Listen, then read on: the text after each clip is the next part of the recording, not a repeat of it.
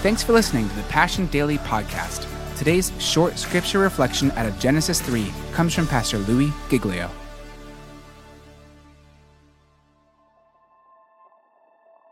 I wrestled with what to call this giant because this is a very real giant to almost all of us in the building tonight.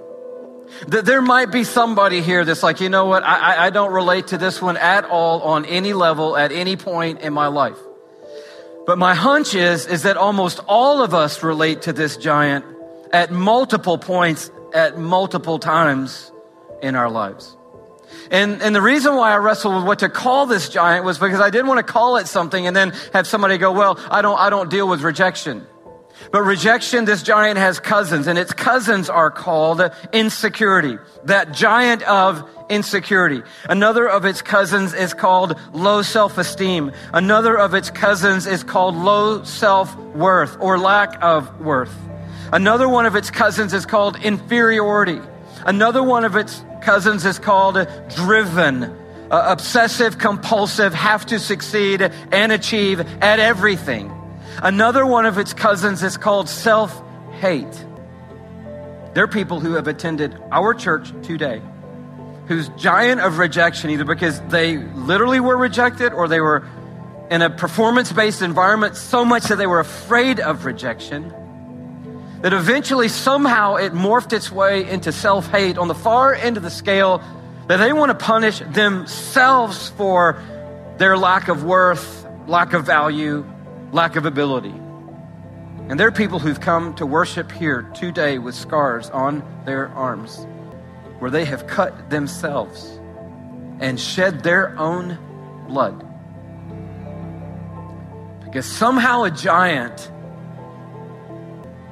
that Jesus has already taken on for us still has a foothold in their life.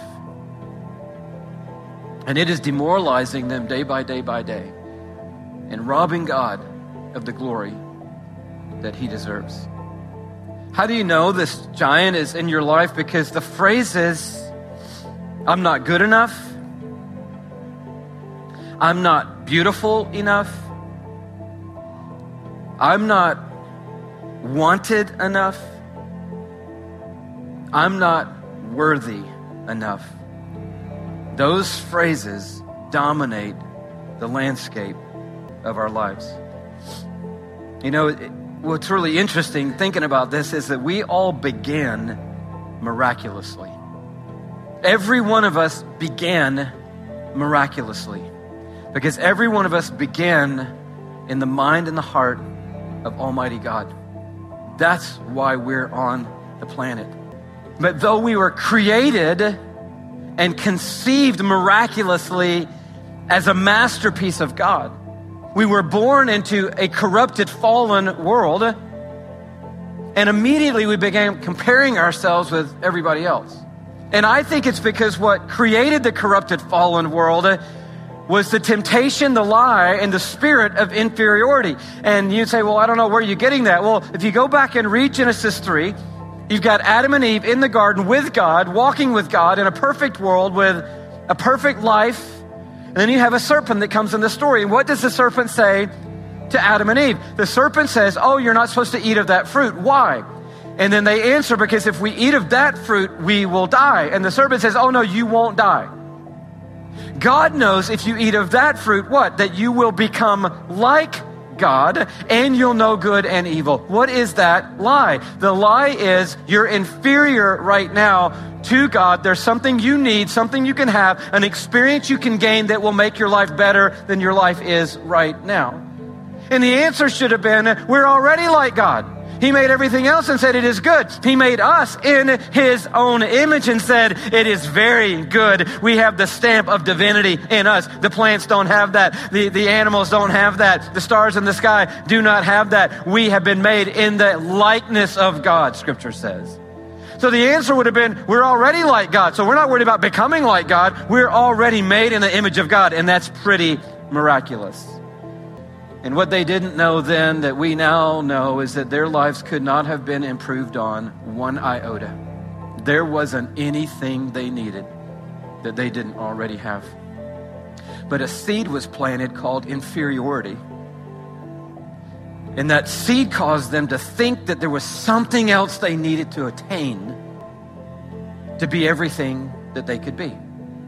And I believe because sin was born out of inferiority, that the fallen world that we live in is completely corrupted by a sense of inferiority. And so what we learn early in life is how to compare ourselves against everybody else. And the, the creation moment, the conception moment, the miracle of that goes away in a hurry. And we start looking around at everybody else to figure out how we're doing. And so when you wake up, you haven't even gotten out of bed yet.